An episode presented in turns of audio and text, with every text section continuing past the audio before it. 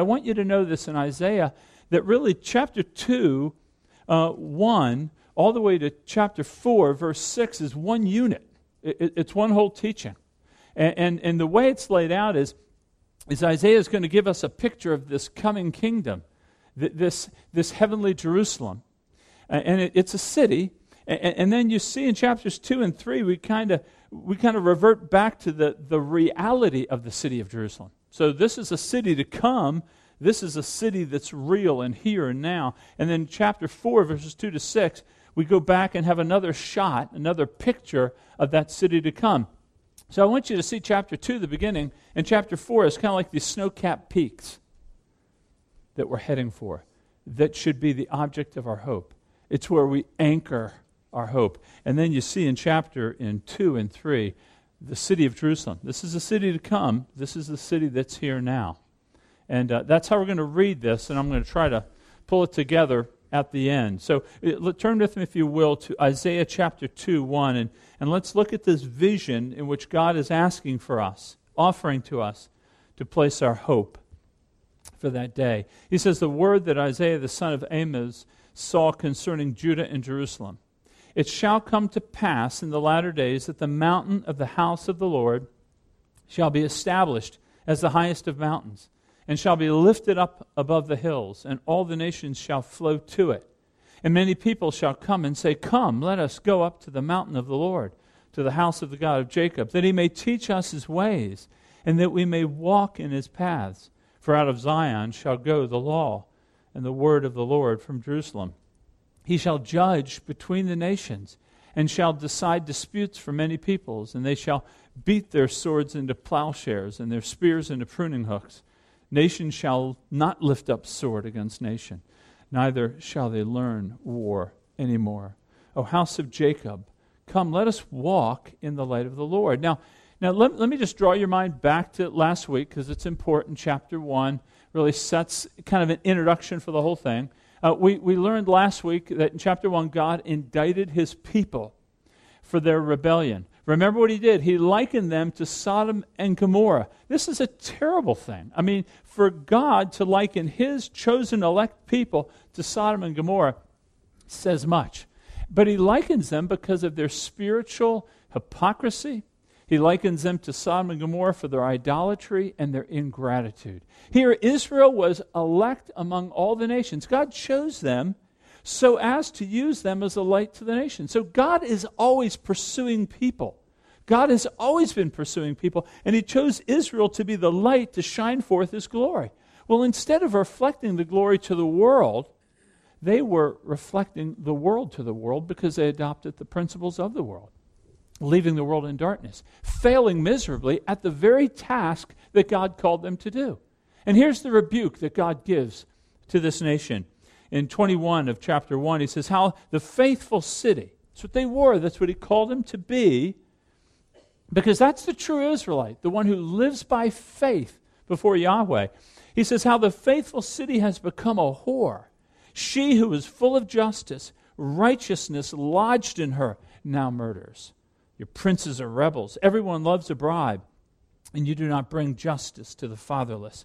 He's accusing them, indicting them. Now, what Isaiah is going to do in 2 and 3 is he's going to keep speaking. So when you read, when you go home today and you, you consider the words of the sermon, you go back to the text and you study it, you're going to see both in chapter 2 and chapter 3 that God keeps weaving these indictments of the nation. And he's going to speak about their idolatry, their love, their affluence fueled idolatry. They had so much. They were so full, and yet they were so empty. Listen to what he says in chapter 2, verse 7 and 8. He says, Their land is filled with silver and gold, and there's no end to their treasures. Their land is filled with horses, and there's no end to their chariots. Their land is filled with idols. They bow down to the work of their hands, to what their fingers have made. So he's accusing them of taking the gifts of God and just making them gods to whom they would give their worship. But he goes on in chapter 3 about their haughtiness and their pride and their spiritual apostasy. So he's really laying a charge against the people of God. Now, as you continue reading, you will see interspersed with these indictments, you see the promises of judgment coming.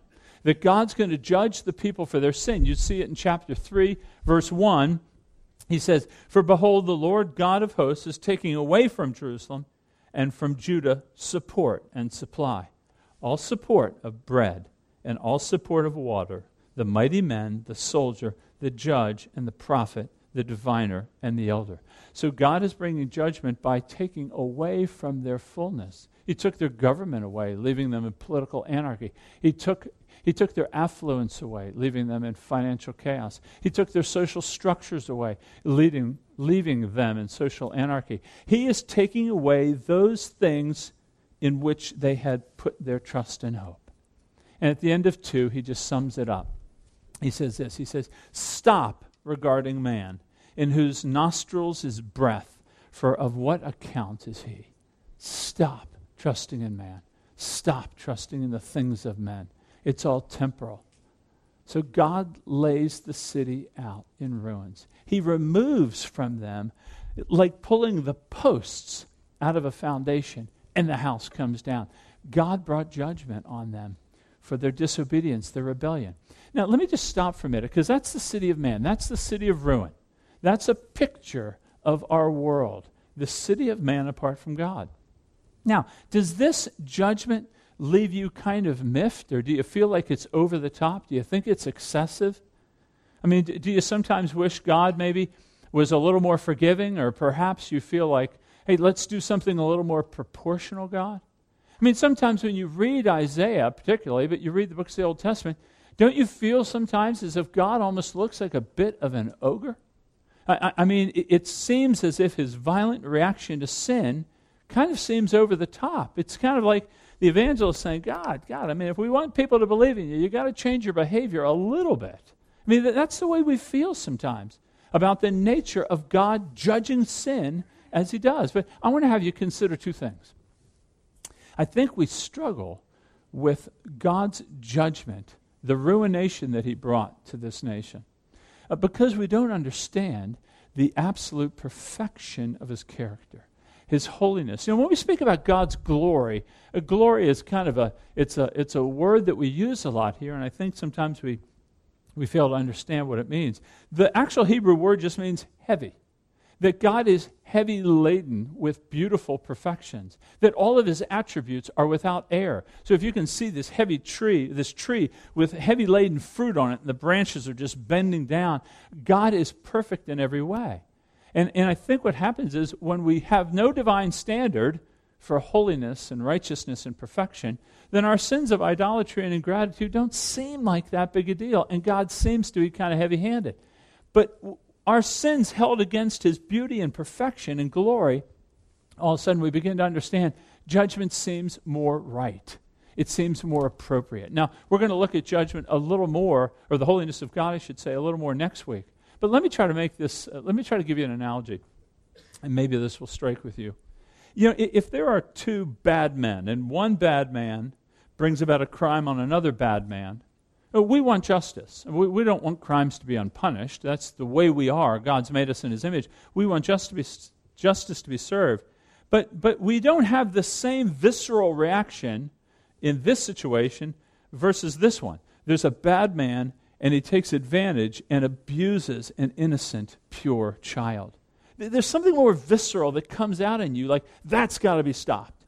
Why? Because the child is innocent, the child's pure, and the child is, is blameless in this situation. So if you kind of take that idea of innocence and put it to God in terms of his holiness, you begin to see eh, it's a greater sin than we actually think to just be in, ungrateful you know, we say it to our kids, you're not very grateful. That's, that's inappropriate. You ought to be more thankful for what you have.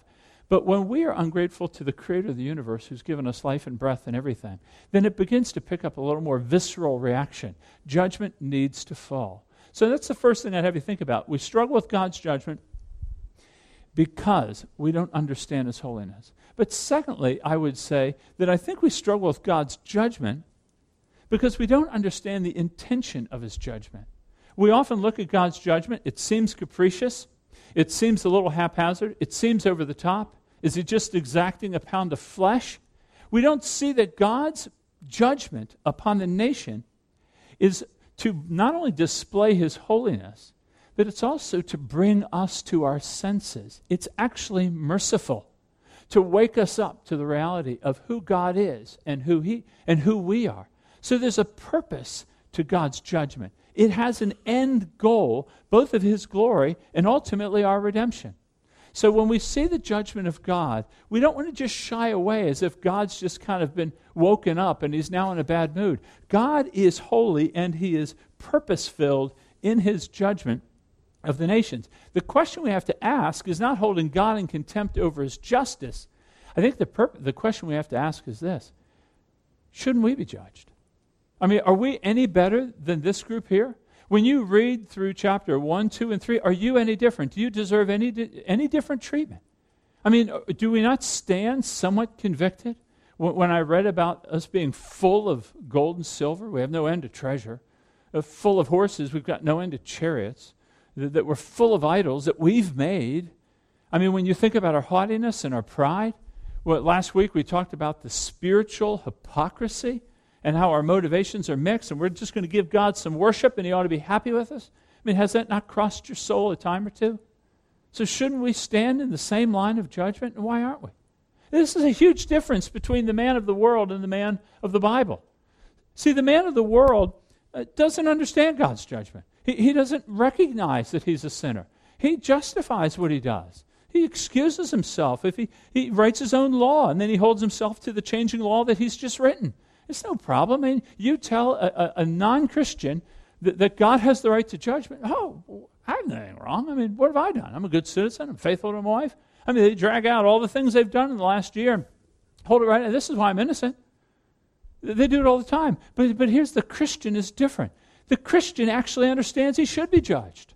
This is, this is the note of the Christian. The evidence of the Christian is he knows he ought to be judged. He knows that he's guilty of idolatry, spiritual hypocrisy. The Christian understands it. The Christian actually is just thankful for the mercy of God. The Christian understands that while he should be judged, there is that phrase, but God. But God who is rich in mercy. Uh, the Christian understands that God in mercy has given a son, Jesus the Messiah, to bear the wrath of God's righteous judgment. And so the Christian is overwhelmed with both humility and joy. Humility because we didn't do anything, we're no different than the people of whom we're reading. but we've been spared by grace. And this is the picture of grace it's unmerited favor. We didn't do anything to be spared, He just chose to spare us for His own purposes and His own glory all to the praise of his glorious grace.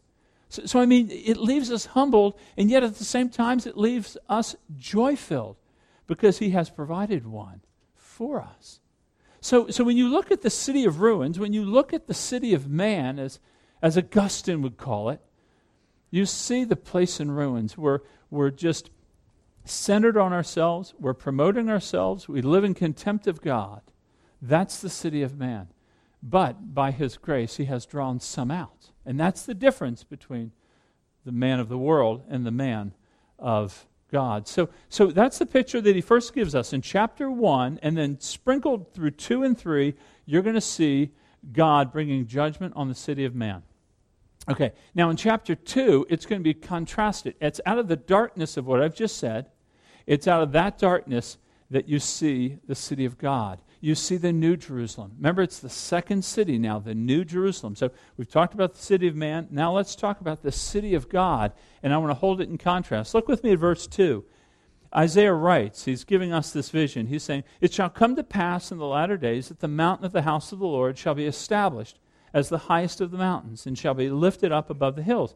Now, look, Isaiah speaks about this as a city to come. We see that because of the temporal modifier he gives us. In the latter days, he says. Now, what does this mean? Well, the Hebrew word actually just means in the afterward of the days. Now, some want to see this as a millennial age to come. It's a good question. I don't know. Um, well, I kind of do know. I don't want to go there. Uh, but what I want to say is that actually the word means in the last days of the days. So it's in the end of time. Let's just put it there. It is not now. We are in the last days. We know that because um, we know it from the New Testament, Hebrews, and in the last days, He has spoken to us in His Son. Uh, John, in 1 John 4, even says we're in the last hour. Uh, so we're in the latter days, but this is the last part of the latter days that this is going to come. But look what's going to happen. He says this that the mountain of the house of the Lord will be lifted up and shall be lifted up above the hills, and, and all the nations will flow to it. Now let's just stop there for a minute with the, this mountain being established and lifted up. What does this mean? Are we to understand this literally? that, that, that somehow there's going to be a topographical shift and, and this mountain is going to rise higher than all the other mountains? Or is he speaking about the restoration of, of Jerusalem? Because remember now, following Isaiah, the people are carted off to Babylon. He does restore them. Is that what he's talking about? Well, I don't think physical realities can do justice to the spiritual truths that are being taught here. So when it says that this mountain is lifted up, I think we're to understand that there's going to be a day where God's glory is preeminent over all things.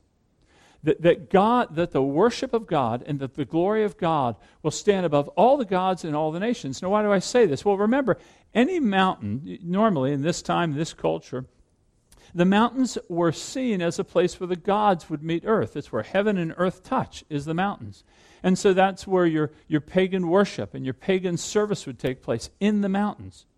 And so when it says that, that the Lord's mountain is lifted up, that means that God now is reigning supreme over all the gods, over all the nations. So for us in our tolerant, loving culture, where we really uphold tolerance at the exclusion oftentimes of truth, there is an exclusivity of God and worship of Yahweh that is being proposed here. That in these last days, there will be no competition for God, there'll be no distractions. Idolatry will not provide a problem. It will not even be there. But not just the preeminence of God's worship will be in these last days, but look with me in verse 3. He says that the nations shall flow to it, and many people shall come and say, Come, let us go up to the mountains of the Lord, to the house of the God of Jacob, that he may teach us his ways, and that we may walk in his paths. Part of this new city of Jerusalem, the city of God, is going to be that the nations stream to it, that all the peoples come to it. They're not, they're not forced to, they're not politically motivated to. They're confident, they're expectant. They want to go and learn of God. All the nations do. They want to go and learn. They don't want to just learn about God. They want to live for God. In other words, the words out of God's mouth is going to instruct them, and they're going to live in light of the word. You know, that is the biblical idea of knowledge. Knowledge is not the facts that you have, but knowledge is really seeing how you live. So if I were to say, here's what I know, you would just look at my life. You wouldn't let me spout off a bunch of facts that I may have down. That doesn't display a biblical view of knowledge. It's how I live. And so these nations are going to come. And what it means here is there is no ethnic distinctions any longer. There is no nationalistic pride in this kingdom. In this city, those are all blurred. They're all blurred. It doesn't matter. There's no Jew, there's no Greek, there's no slave, there's no free. We're all streaming to God to learn. So there's going to be deep and passionate worship, great learning and living for God. But then, thirdly, you see in verse 4, and this is a very popular verse, that there's going to be a peace. He says, He shall judge between the nations and shall decide disputes for many peoples, and they shall beat their swords into plowshares and their spears into pruning hooks. So, what he's saying here, in this age, in this time, in the last part of the last days, there will be a glorious peace where even the implements of war are being redesigned to promote creation, to promote God. Not just that, he says that nation will not lift up sword against nation. In fact, we're not even going to learn war anymore. All the military academies, all the military war colleges, they will no longer be needed. There will be a peace. Now, when I speak about a peace, I'm not talking about an absence of conflict. I'm not saying if we can somehow secure the chemical weapons of Syria or stop nuclear proliferation, if that's going to somehow bring about peace, that's not what we're speaking about here. It, it, it's, a, it's, a, it's a remarkable peace. You, you know, if you think about our world, we've never known peace. Men love war. We do. We love war. The pride, the self aggrandizement, the advancing of my purposes over yours. We love war. Just in our own century alone, World War II, it was called what? the war to end all wars. There was 37.5 million men, women died. League of Nations was formed so we'd never do the same thing again. That we would never bring such tragedy and travesty upon humankind. We'd never do it. Let's assure ourselves never to do it. Within 30 years, World War II, 79 million people died. We love war. But there will be no war here. There will be a peace that is profound. That there will not just be the armaments being redesigned, but even the war we have relationally within our families and with our marriages, the struggles we have in life, the, the, just, the, just the incongruent nature of some of our relationships. We just can't seem to work with certain people. All of that will be changed because we'll be walking in the light of the Lord. Now, what most excites you when I speak about these things? Is it the, is it the, is it the pure worship of God alone that excites you? That no longer will you have to fight through the idolatries that you're manufacturing that distract you from God? Or, or, or is, it the, is, it the, is it the learning of God? You know, our minds don't work like they ought. Our minds, sometimes we can't get our minds around concepts of God and we want to know more of God, but we can't. Can you imagine? It will be like drinking freely from a fountain and there is no end to what you can drink. Won't that be beautiful? I mean, won't that be amazing to see God and to begin to know God in ways without all the distractiveness? Or how about the peace? The peace that we will have. I mean, think about it for a minute. I mean, there will be no more conflict. I hate conflict. I, I, we, we have to deal with it with each other. I don't like it.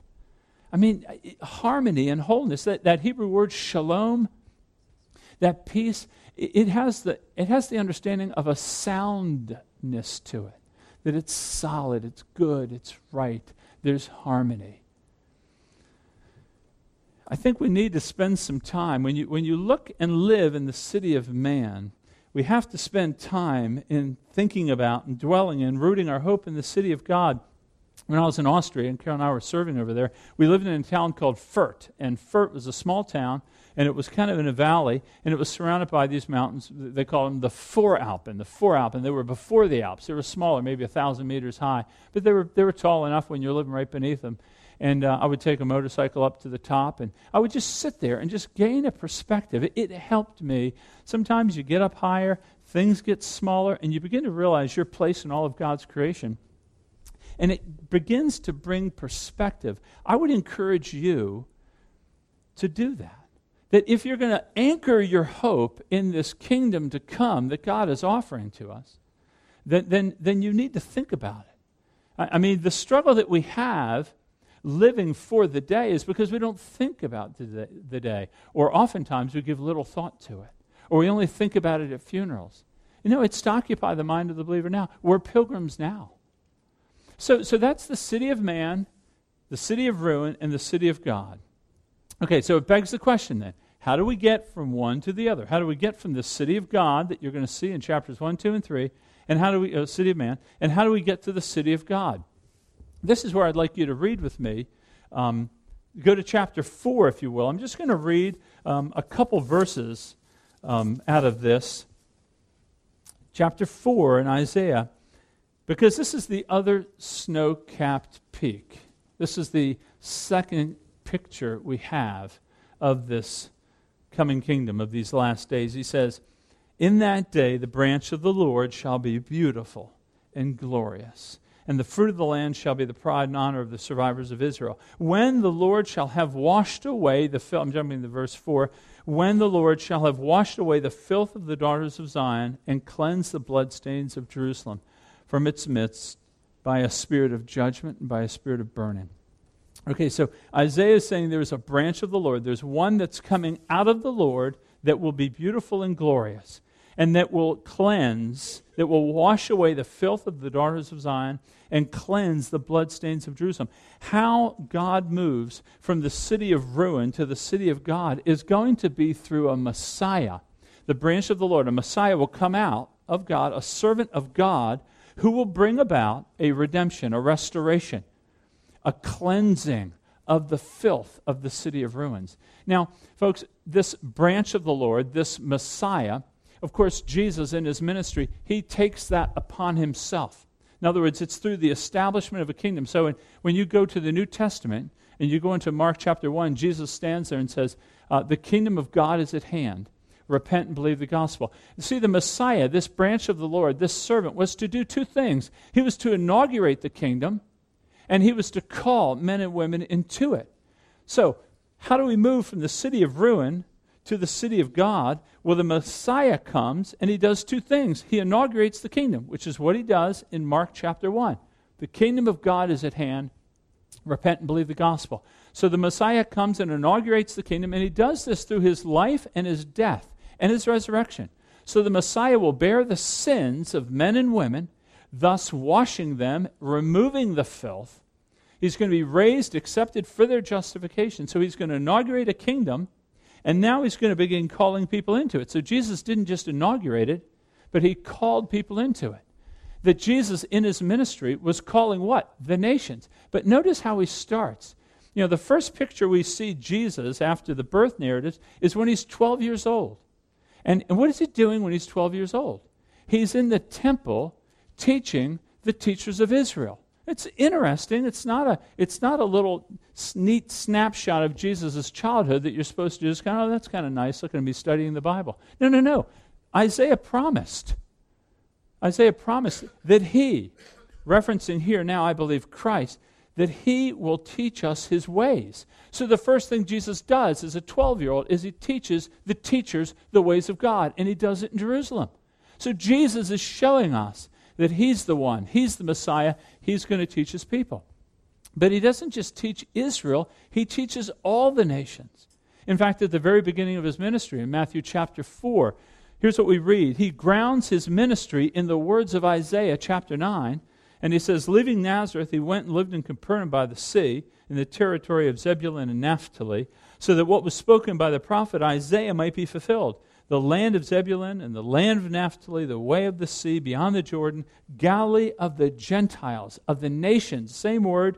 The people dwelling in darkness have seen a great light, and those living in the region of the shadow of death, on them a light has dawned. What I want you to see is that Jesus Christ, the Messiah, has come, and now he's representing all of Israel. All of Israel failed to display and to declare the glory of God. He's now doing it. He has inaugurated, he's calling people into the kingdom. That's what Isaiah is whetting their appetite for. They're about to be carted off into exile. And he's saying, A day's coming. Here's the glorious Jerusalem. It's going to be brought about by the Messiah. Anchor your hope in that. That's the call for us to anchor our hope in this Messiah. Now, notice back to Isaiah chapter 2, the passage we're studying. So, I've tried to, for you, I've tried to hold up the city of ruin. This is where we are. The city of God, it's where we're going. A Messiah comes and he begins calling people into a kingdom. I would call that just as a play on Dickens, as in a play on Augustine. It's really a tale of three cities. There's the city of ruin, there's the city of God, but now Christ is calling us, the Messiah, to a city of hope. That is the gathered community of faith. That is the church. So the church now exists in the city of ruin until God brings about the completion of the city of hope. Jesus inaugurated, he fulfilled Isaiah partially, not completely. So now we are the ones who are in the city of hope, in the city of ruin, waiting for the city of God. That is the church. Now, notice what Isaiah gives as his one word of instruction here. He says in verse 5 in chapter 2, he says, O house of Jacob, the people of God, come, let us walk in the light of the Lord. That's the call. Now, again, you see the judgment of God, but you see the severe mercy of God in the Messiah. Not just that, but in the invitation again. Just last week, he said, Come, let us reason together. And now we're saying, Come, let us walk in the light of the Lord. This isn't just for the Christian here. I think this word for come, let us walk in the light of the Lord, I think that's an invitation to the people of the city of ruin, the non Christian. I think it's an invitation to come to God. I think for those of us here, for the non Christian here, it's still an invitation because this kingdom hasn't been completed. It, it, it's an invitation to you, those of you who feel burdened by your idolatries, you see that you're swamped in, in hooking up your wagon of hope on all kinds of passing fancies and temporal issues. It's for those of you who are burdened with the guilt of your sin, that you do see the you do see the self idolatry. You see the struggle with sin that you have. You're burdened. You're apart from God. You know, the, the, the incredible mercy of God is seen in that He appeals to those in the city of ruin to come and leave and join the city of hope. That is, that is to believe by faith, to repent of your sins, and to root your faith in Christ. The message of the Bible is God seeking ruined people so as to restore them. You see him through the Gospels. I mean, think with me for just a minute. The prodigal son, there he is among the pigs, as we talked about last week. And, and he comes to his senses and he's invited back into the Father's house. I, I think about the prostitute in Luke 7. She has a life of harlotry, and yet she hears the message of the gospel and, and she weeps before the feet of Christ, placing her faith in him, and she's delivered, she's cleansed. I think about the, the thief on the cross that, that, he, that he just turns to Jesus and says, Remember me. And he's invited into this kingdom. God brings us in the city of ruin to a point of desperation. Then he restores us. I mean, this is the way of God. Nobody walks into the kingdom with the things that they've done as if God's going to now accept them because of who they are. He brings all of us to a point of desperation. And so, if there are those of you here today that are at that point, you're, you are desperate over your own sin, you are concerned over your own life, you don't have a hope, then, then please, after the service, come forward and speak with one of us. It's the mercy of God. I, I even think about the tax collector and the Pharisee, that parable that Jesus gives in Luke 15. You know, the Pharisee goes in the temple and he's confident in himself. He says, Lord, thank you. I'm not like all these other adulterers and tax collectors. I'm not like that guy over there. i have I've got tithes, all that, all that I have, and I, I do all these good things. And he's just confident in who he is and what he's done.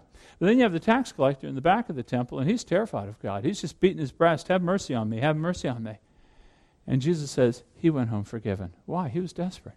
He was desperate, and he knew his sin. He knew his need, and so he appealed to God, and God forgave him and brought him into the kingdom. That's how we move into the city of hope and then the city of God. So, so that's for the non Christian. But for the Christian here, what does it mean for you to come? Let us walk in the light of the Lord. Let, me just give you a few application points for the Christian here to, to consider these things. First, I think what it means is if you are a Christian, you're living in the city of hope, you're living in the church, waiting for the city of God, and so you ought to be marked, your life ought to be marked by hope. Naturally, if you're in the city of hope, you ought to be marked by hope. Now, the citizen of the world or the citizen of this city of ruin, their hope is going to be in present circumstances or the near term future, or their hope's going to be in education or science or technology, or it's going to be in the government. It's going to be rooted in something. But the Christian's hope is rooted in Christ the Messiah. In other words, we are, our hope is rooted in a kingdom to come, in a city whose foundations are from old. See, that's the nature of predictive prophecy. Predictive prophecy, like we're reading here in chapter 2, it isn't to satisfy your curiosity about how it all shakes out in the end. He's telling us what's to come so that you have hope, and you have consolation, and you have comfort. He's telling us these things so that we might say, it's going to be okay in this life. Whatever comes to me, I'm going to walk by faith. I'm going to walk with hope because my God will care for me. Neither height nor depth, nor angels nor demons, nor things to come, neither life nor death, nor anything else in all creation can separate us from the love of God that is in Christ Jesus. We have hope. We have hope because we have a Messiah, and this Messiah has redeemed us. And so we ought to live with hope. In fact, listen to what Charles Spurgeon said. He preached this on a Sunday evening, and here's how he encouraged his, his church. He said, It is to such an exploit of climbing that I invite you this evening. May the Spirit of God assist us to leave the mists of fear and the fevers of anxiety and all the ills which gather in this valley of earth and to ascend the mountains of anticipated joy and blessedness. May God, the Holy Spirit, cut the cords that keep us here below and assist us to mount. We sit too often like chained eagles fastened to a rock. We don't have a hope because we're not thinking about all that God has. That is reality, friends. That is reality not the hopes that you may have, or, or the turn of events that you're looking for in another three weeks, or the change in jobs in two months. That can be illusion. Have no idea whether that's coming. This is reality. That's where your hope's anchored. But secondly, that the church or the people of the city of hope, we have a deep love for the nations. We have a deep love for the nations. The, the city of man is marked by nationalism and ethnocentrism, that my ethnicity or my nationality is where I find my identity. Not for the person of the city of hope. The Christian says, no, we have a love for the nations, we have a love for the international community. The church will always go awry when it associates itself with national endeavors. When God and country are wed, you have problems. Look at Germany. It, it is a problem when God and country are wed. God is beyond countries. You just read it. All the nations are streaming to him. That, that we have a zeal. This text would give us a great encouragement, obviously, for missional endeavor. Not just overseas, but around. By God's grace, the countries are brought to America. And this is a clear text to encourage missions, missions here and abroad. But it's also a clear text that we have a love for the nations. This opposes racism in all of its forms. There is to be no racism because God has made the races and they're all streaming towards him. And this is, this is a complete, this completely opposes nationalism, fascism.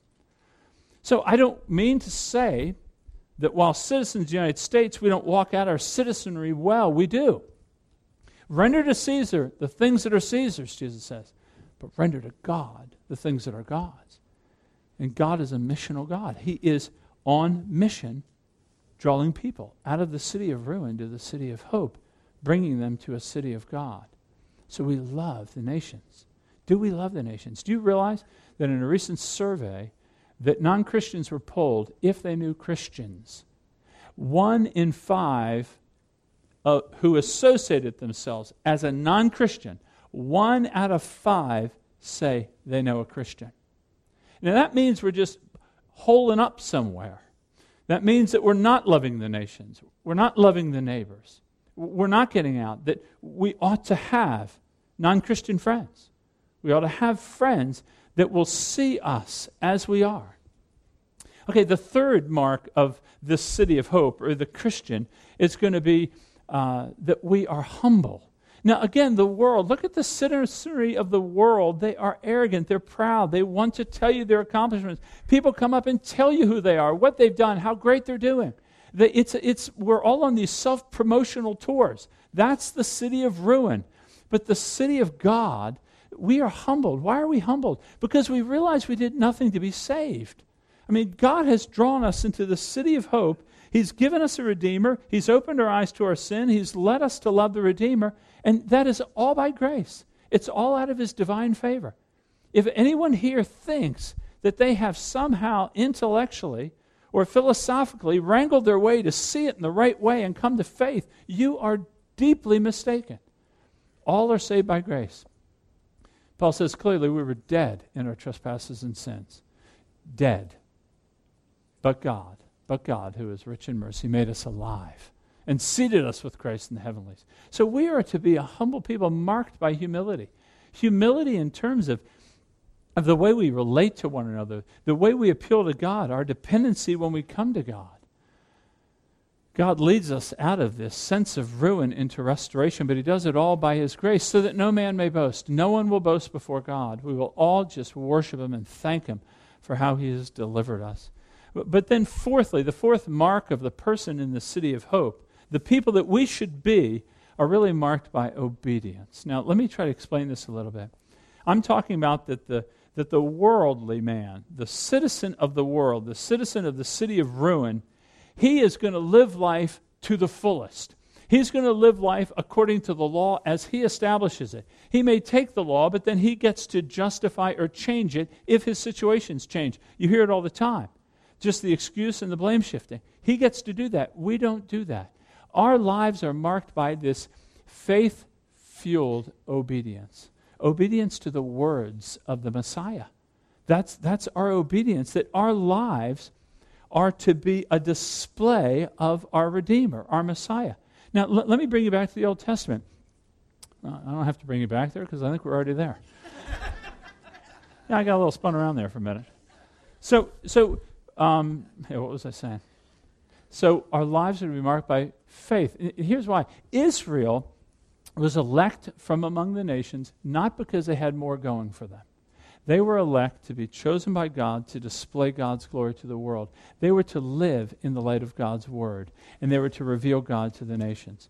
They didn't do it. Jesus came, and that's why he said to do the, the word of God is, is food for him. It's, it's his bread to eat. You know, the temptation that Satan brought to him, it, it kept questioning him and, and trying to tempt him, and Jesus kept bringing the word to bear to Satan. He's living according to the world. Jesus is the perfect Israelite living by the word of God, displaying God's glory. We now, as the church, are new Israel. We are the ones now living by faith according to the Word of God, that when people see us, they're going to see the character of God. This is called a prophetic presence. Your presence in the life of unbelievers and others is to be prophesying to them about the nature of the God that you serve. And so we are marked by obedience, not a, a, a white knuckled, clench fist obedience, but an obedience driven out of love for the one who died for us, and an obedience driven out of hope for the future that we have. So there, there, it's tremendous. The, the church could be this glorious beacon of Christ to the world. As we're marked by hope, as we're marked by love for the nations, as we're marked by a deep humility. And sadly, folks, you and I have all had the experience where the church can often be the most pompous, self righteous individuals. God, have mercy on us. We are to be humble before Him.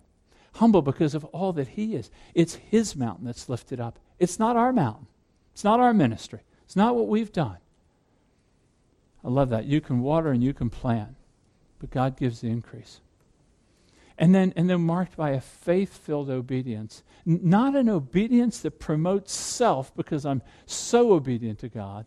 And, and, and not an obedience of, look at how well I'm doing. It's an obedience that's fueled by the faith that we have in the Messiah. I'm resting in his obedience to be saved. But my resting in his obedience to be saved is going to, by nature, promote obedience within me.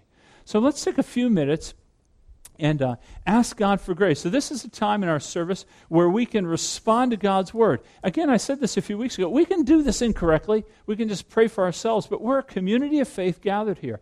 So, let us pray in a corporate sense, respecting the words that we've just heard. That may be a word of thanksgiving, it may be a word of petition. God, have mercy on us.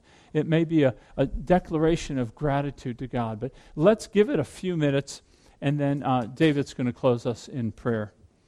Let me start, and then I will let you pray. And pray loudly and, and pray briefly so others may pray. Father, we thank you for the grace that you've given to us in this branch, in this Savior, in this Messiah who has taken upon himself our sins. Father, um, we humble ourselves before you and express to you our deep and our passionate love for you. We pray this in the name of Jesus.